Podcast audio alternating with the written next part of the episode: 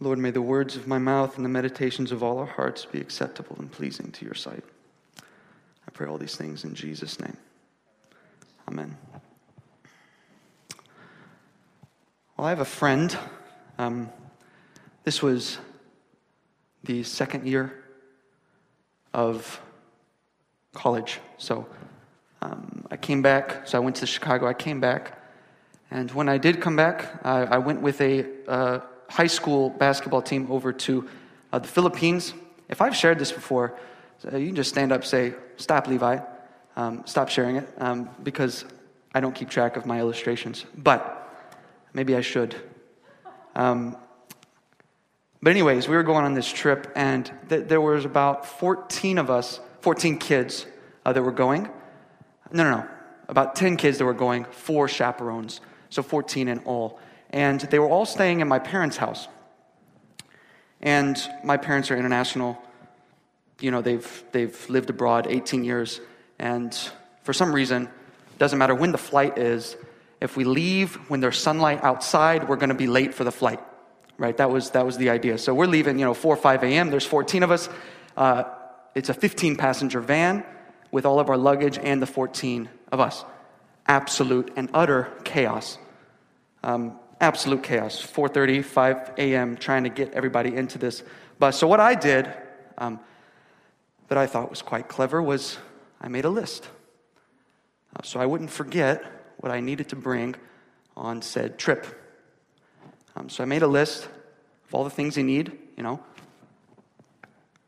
towels. I don't know why they say only thing I can think of. So towels and etc. And then I told my friend, I said, hey, you should make a list too. So he said, that's a good idea. So he started making a list, towels and stuff. And as he's making his list, I still can't think of anything else. So, but the next morning, we get up and it's just as we expect. It's chaotic, right? There's chaos.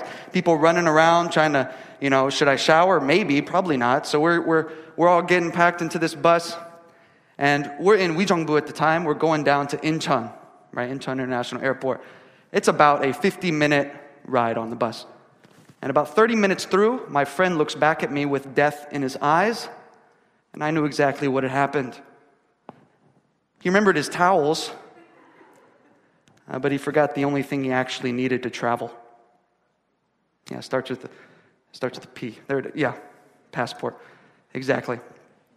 Because the truth is, so often in the midst of chaos, we remember a lot of things, but we forget the most important thing. And in times of fear and chaos, what we need to remember, I think, are the reminders we get today from Psalm 46. And it is a beautiful psalm. I almost want to step away and just let the psalm preach itself, because it is my favorite psalm. In fact, engraved in my wedding ring is Psalm 46, because I want him to be the stronghold of our household in whatever might come our way. Our psalm today gives us reminders for chaotic times. Reminders for chaotic times. It functions as fuel for faith in times of fear. Fuel for faith in times of fear. And there are many things in our world today that could cause fear. Among them, we fear the government's next decision, next mandate for social distancing, because that affects possibly our jobs, our social plans, our ministry goals, and so much more of life. There's also the fear of the virus itself. Do I have the virus? Will my children contract the virus? There are so many things that are uncertain due to our current situation. How do we live by faith in a busy world filled with fear? I think we're going to address that today in our psalm. And the Psalms have been the place, historically speaking, in the church. The Psalms have been the place where the church has consistently gone for comfort in times of trials and chaos. In the Psalms, we get a prayer for every season of the soul. A prayer for every season of the soul. We learn in the Psalms that we're not alone in our trouble. That God's people can find hope in the midst of life's storms. It's no wonder then that the first book that the Puritans wrote, but the first book that the Puritans printed was the book of Psalms. because they couldn't print the whole Bible. They chose the book of Psalms, and one author replies, someone asked him, why'd you print the Psalms? And he said, because there was no other collection that so encompasses the range of human experience and the wonder of God's response to that experience. And our psalm today does exactly that. In fact, Martin Luther, the great reformer, said to his fellow believers as they suffered persecution, "Come, let us sing the 46th Psalm, and let the devil do his worst." Psalm 46 for Martin Luther and for us functions as fuel for faith in times of fear. And it gives us proper reminders for times of chaos. Now, admittedly, the Psalms, you could read most of Psalms and get so much out of it, be blessed by it, by not exactly knowing the context of the Psalm. But when we do understand the context, it deepens its meaning and its application for our lives even more, right? When that is available to us. And our psalm today, Psalm 46, is probably, scholars aren't 100% sure, but it's probably correlated with the scene in 2 Kings chapter 18 through 19, where King Hezekiah, he's in Jerusalem, right? And Sennacherib, what a name, Sennacherib is surrounding Jerusalem with the army of Assyria. And if you know anything about the Assyrian army, you know that they're pretty brutal. Like, they skin people alive and stuff. It's terrible. So that's what's waiting for them outside their walls. And so scholars believe that this was penned by those that are in the city walls as they're outside. And I want to read from that portion just so we get a good glimpse of what we're looking at here. And Sennacherib, as he's standing outside the city walls, he starts to taunt the people of Israel. Starts to taunt Hezekiah, the leader of Israel, and even starts to taunt God. He's talking mad trash. And here's what Sennacherib says. What are you basing this confidence of yours? You say you have counsel and the might for war, but you speak only empty words. On whom are you depending that you rebel against me? And he continues later in chapter 18. Don't listen to Hezekiah. He's misleading you when he says, the Lord will deliver us. Has the God of any nation ever delivered his land from the hand of the king of Assyria? Where are the gods of Hamath or Arpad? Where are the gods of Sepharvaim, Hina, Eva? Have they rescued Samaria from my hand? Who of all the gods of these countries has been able to save his land from me? How then can the Lord deliver Jerusalem from my hand?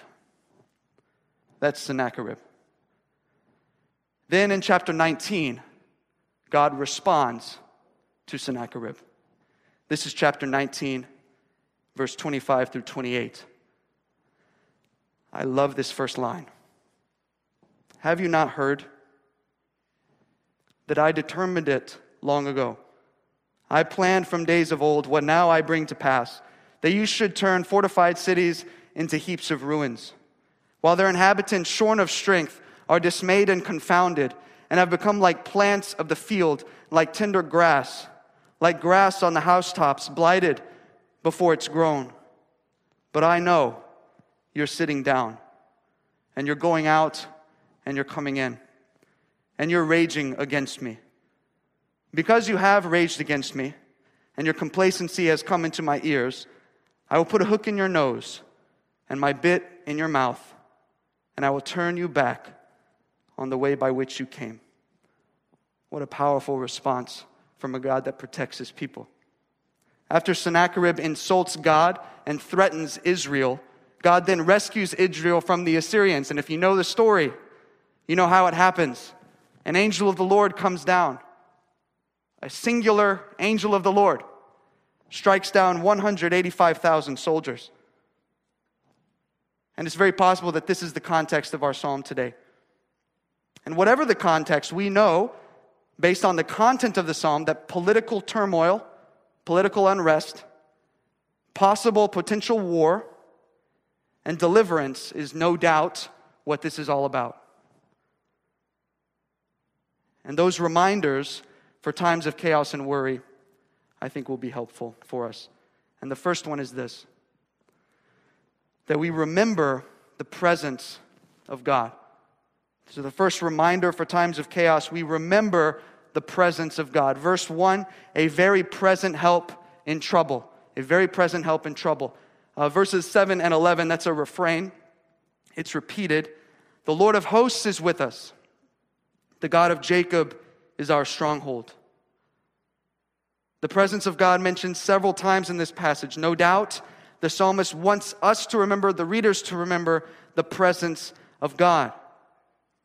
In fact, the psalmist says that the presence of God gives good reason not to fear. He says there in verse 2, therefore, because God is with us, therefore we will not fear.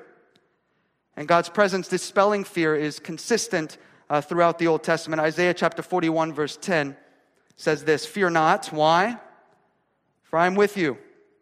Do not be dismayed, for I am your God. I will strengthen you. I will help you. I will uphold you with my righteous right hand. Joshua chapter 1 verse 1. Have I not commanded you, be strong and courageous? Don't be frightened.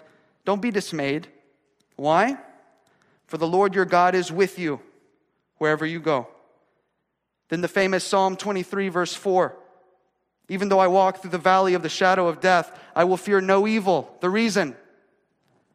For you are with me. Your rod and your staff, they comfort me. Maybe some of us just need to hear that today. That even in the valley, he is there. And in our chapter, verse 1, it says that God is very present. And when I first read that, I remember the first time I read it. It was actually in Bible college. And you think, well, the first time you read Psalm 46 was in Bible college? Probably not a great thing, but it was. I remember the moment. And when I read very present, I thought it quite odd. Because... I love teaching. Some of us like teaching. And I thought of calling roll in a classroom. So you're calling roll in a classroom. You say, okay, Billy, here. Minu, here. Sungmin, here. You know, you're calling roll. Somebody gets up and says, very present. And you're like, you laugh, right? Because it's just not true. You're either here or you aren't. Not so with God. He's everywhere. And I like how one theologian puts it when talking about the availability of God. He said this: if you can do nothing else, you can pray. I think that is immensely powerful, that our God is so available to those that are his children. He's more present than the friends we turn to for advice. He's more present than the troubles we face. The question we should ask ourselves, the question we should not ask ourselves is, where is God in my trouble? The question we should ask ourselves is, where do I go when troubles come? That's the question we should ask. Our initial response to chaos should be to run to our refuge. If you wanted a phrase to put in the back of your head, to maybe put on your refrigerator, retreat to your refuge. Retreat to your refuge.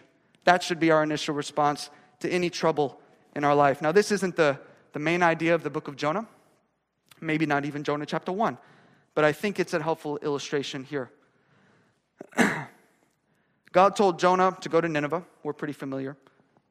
God said, go. Jonah said, no. Right? God said, go east. No, God said, go west. Jonah went east. Oh, close one.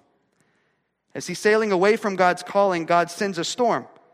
And the initial response of the sailors when the storm comes is to row with all their might away, try to get to land, right? That's their initial response. And then the storm gets stronger and stronger and stronger. They row harder, harder, harder until they realize they can't do nothing about it. Then they cry out to God. And this is often our response in times of trouble. Trouble comes. We row, row, row, row, row. I got this. And then finally, when we can't do anything else, then we pray. And the good news is, when that happens, he's still there. He's still there. And what a gracious God, right? But our initial response to that trouble should be to go to him initially, because he is ever-present with us. He's an ever-present help. We need to remember in times of chaos and fear the presence of God. But we also need to remember the power of God. the power of God.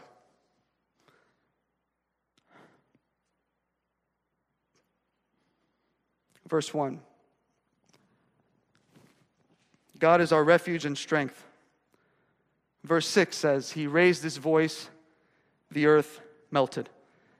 I want to talk about the name of God used in verses 11 and 7.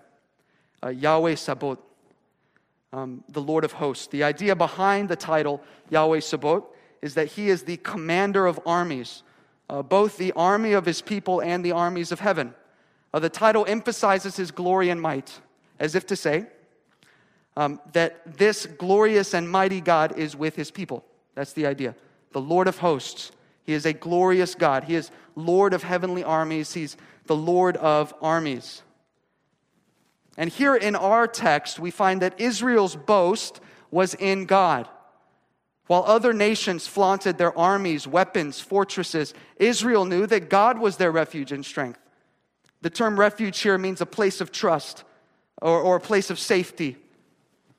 If you've ever been caught in a rainstorm, actually just recently, my wife and I, we decided to go to the market down the hill. We live right across the street from here. Go to that little mart. And when we first exited our house, it wasn't raining. And then when we're in the mart, we were in there for like 2 minutes. And then we came out. It was one of the heaviest rainstorms I've ever experienced. I know it's not like in the midst of monsoons, but it was crazy. And we didn't have an umbrella. And my wife's like, hey, we should wait it out. I'm like, no, we're not going to waste time. We're going to go, right? So we get out absolutely from head to toe. We are absolutely soaked, totally soaked. So what happens, and I think we've experienced this, because even if you have an umbrella in that kind of storm, it don't matter, right? Because rain's supposed to be falling like this, but then when the wind's blowing, it's going like this, right? So you got your umbrella, rain's coming this way, umbrella's going this way, and it's useless, right? The umbrella's useless because it's not stronger than the winds. So what do you start to do? Okay, there's a building, maybe I'll go over here, stand under the building because the rain can't get to me, and the walls will block the wind.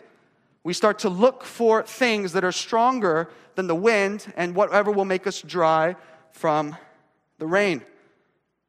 And I think this is helpful because so often we run to insufficient refuges.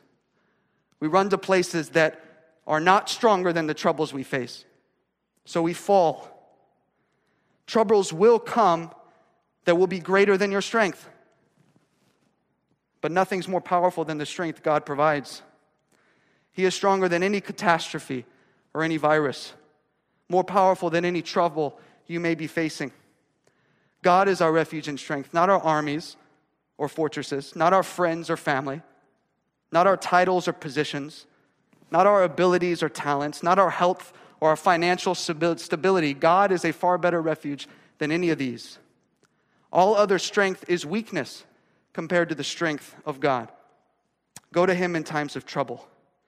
Make sure that your strength is God, that you may say with the psalmist, He is my refuge and strength. Know Him as the Lord of hosts. Our God spoke the universe into existence, reigns over all of it. He is the Lord over all the armies of heaven. He's not some weak man with a long beard, worried about how things will turn out. He's all-powerful. And if God is for us, who can be against us? If you know God as the Lord of hosts, you will depend on Him. You will run to Him instead of carrying that wimpy umbrella. If you know God as the Lord of hosts, you will depend on Him in times of trouble. We need to remember the presence of God, but we also need to remember the power of God. And we need to remember the providence of God as well. The providence of God. This I get from verses 8 through 9. And it reads like this. Come, behold the works of the Lord, how He has brought desolations on the earth. He makes wars cease to the end of the earth. He breaks the bow and shatters the spear. He burns the chariots with fire. Before we get too deep into this, I just want to explain what I mean by providence. What I mean is the provisional work of God. The provision of God. When God provides through His divine foresight. The psalmist writes with such confidence because he recalls the providential work of God in his life. and the life of Israel. And God has quite the resume when it comes to delivering Israel. It shouldn't take long for any Israelite to think of instances where God delivered her from trouble. The author calls the nation to consider how God has destroyed destroyers like Babylon and Bashan, how he has delivered Israelite slaves from Egyptian tyranny, how he makes war cease to the ends of the earth, how he breaks the bow and shatters the spear and burns chariots with fire. Remembering the providential work of God moves the author from fear to faith, from cowardice to confidence. But how often do we take time to remember what God has done for us? Taking time to write down answered prayers, ways he has provided when we thought things were hopeless. Then, when those moments are seemingly more sparse in our life, we can look back and remember all that God has done for us and allow that to fuel our faith to move forward. And if you're thinking, well, Levi, I actually don't really have those moments of deliverance that are big in my life, right? I don't have that wow moment. And I would disagree with you. If you're a Christian, if you put your faith in Christ, you have a history of deliverance from God like no other. Jesus Christ died for your sins. He took on himself what you deserve, namely the wrath of God. He rose from the dead and defeated death so that by grace through faith, you can have a relationship with him and be justified before him. We need to take time to remember all that he's done for us, all that he's done for the history of the church, all that he's done. We need to remember the providence of God. But we also, and finally, need to remember the promises of God. The promises of God. The psalmist also remembers the promises of God. In verse 4, we have interesting imagery. So we're going to camp out in verse 4 for a little while. He says, there in 46 verse 4, there is a river whose streams shall make glad the city of God. There is a river whose streams shall make glad the city of God. Back then it was vital for a walled city to have a river running through it. Because, just like Sennacherib and Hezekiah, when armies surround it, you need to have a source to draw from in order to sustain your strength to keep fighting. And the idea behind surrounding the city would be, hey, we want them to run out of resources, so either they die in the city or they're too weak to fight. We just go in, we conquer them easily. That's the idea. So it was vital, but Jerusalem, on a hill, right, doesn't have said river. So it's actually puzzling, because the psalmist says, there is a river whose streams make glad the city of God. And then you're reading, you're like, no, there isn't. Well, what are you looking at? What's the river that he's referring to? But the truth is, future reality is already on the mind of the psalmist. The prophets anticipated a mighty river that would flow from the temple of Jerusalem. Ezekiel chapter 47 verse 12, speaking of that future temple, says this: and on the banks on both sides of the river, there will grow all kinds of trees for food. Their leaves will not wither, nor their fruit fail, but they will bear fresh fruit every month, because the water from them flows from the sanctuary. Their fruit will be for food, and their leaves for healing. Now John expands on this imagery in the book of Revelation, Revelation chapter 22, verse 1. And he says this: then the angel showed me the river of the water of life, bright as crystal, flowing from the throne of God and of the Lamb. And as we see this imagery of the river progressively revealed to us in Scripture, we're starting to learn something, that now this river is flowing from God. It's flowing from the throne of the Lamb. And we know the Lamb, capital L, Jesus Christ. Now that makes good sense, because during Christ's ministry, he stands in the temple and he exclaims to the crowd the last day of the feast. He says, John chapter 7, verse 37, if anyone is thirsty, he should come to me and drink. There is a sense in which, if you've put your faith in Christ, no matter what circumstances you might find yourself in, what situation you're in right now, there is a river whose streams make glad the city of God, and his name is Jesus, Emmanuel, God with us. And he's the one that we are to turn to in times of need, in times of trouble. He is our river. What a powerful phrase in and of itself. There is a river. There is a river. You thirsty? There's a river. And Jesus says, you thirsty? Come to me. There is a river whose streams make glad the city of God. Man, that still gets me. It's not all duty. It makes you glad to come to Christ. What a great God. What a merciful, gracious God we serve. And the psalmist is doing something crucial here. In the midst of what is awful stuff, I mean, he explains it as if the mountains are going through the ground. The ground beneath him is shaking, right? And then raging waters that are foaming around him. It's not like row, row, row your boat gently down the stream. It's like you're trying to get breath. That's what he's describing, right? And that's what's raging around him. And yet in the midst of that, he decides, okay, there's a river. What are you looking at? He's remembering the promise of God. And we too need to do the same. And what promises do I speak of? When we find ourselves in hard times, he promises that if you're in Christ, you're a new creation. The old is gone, the new has come. He promises that his children will one day be in his perfect presence, where there will be no sin and all tears will be washed away. He promises that we don't need to take revenge because all justice will be served by the great judge on Judgment Day. He promises that we can live with confidence before God because the blood of Christ covers our sin. He promises that all things work together for the good of those that trust God and love him and are called according to his purposes. We have so much to draw from and so little memorized. How much of a blessing it would be to our life if we memorized the promises of God? We had those right here at all times. Whatever comes at our way, we had that in our memory bank. Pull it out. Draw from it. We have so much to draw from.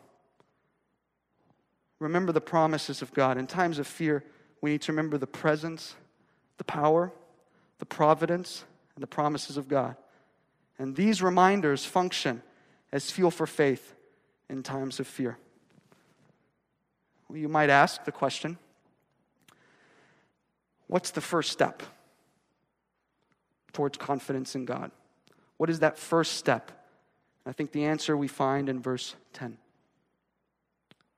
Be still and know that I am God.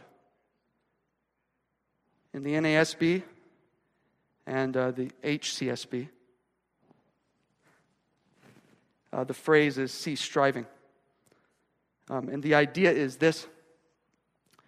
Basically, give up. And although that sounds strange, the picture is it's as if someone's tied up. Cease striving. And you're trying to get out with all of your might. And God steps in, and it's literally the voice of God. So what's interesting here is we believe all Scripture is inspired by God, but perspective changes in verse 10. It's as if God steps in, the writer's writing, and he says, be still and know that I am God. It's a powerful place. It's actually where the entire chapter sort of climaxes at, right? In verse 10, be still and know that I am God. Cease striving. Stop moving. Stop worrying. Stop. And know that I'm with you. Stop and know that I'm more powerful than whatever you're going through. Stop and know that I've been in control. I still am. Stop and know that I have promises that will give you hope. Be still and know that I am God. Through natural disasters, political turmoil, war, and all that we hear, the command is to be still. And it's not always what we want to do, but it is often what we need. In a world where everything around us begs for our attention, and we're actually convinced that our purpose in life is just to simply get ahead for the sake of getting ahead. We wake up early, we sleep late, putting more and more on our plate until we're constantly moving. And we believe that this is what God wants for us, to be pushing forward always. And it's true that we need to be working for God. That's a great thing, the thing we should do. But there are times where we need to step back, put all distractions away, to be still and to know, to remember, to recall who he is in our lives. We need to learn that being still is not a bad thing. In fact, it's a good thing. I want to talk briefly about this phrase, Selah. Selah. The greatness of thought, many scholars agree that this is what it means. It's a time to stop and ponder. To stop and, okay, what did I just read? It's a big deal. And there are several times where it does that in our psalm, because our psalm's a pretty big deal. Selah. It's a place where it shows that whatever you just read is worthy of pause.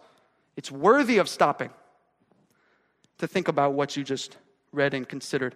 And what if our lives were filled with a bunch of selahs, where we stop and considered what's truly worthy?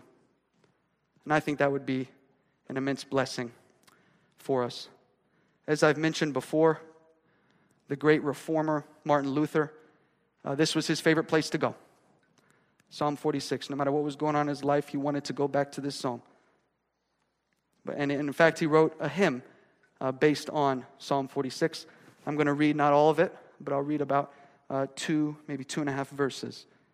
Hopefully it's a blessing to us this morning. Afternoon. It reads like this.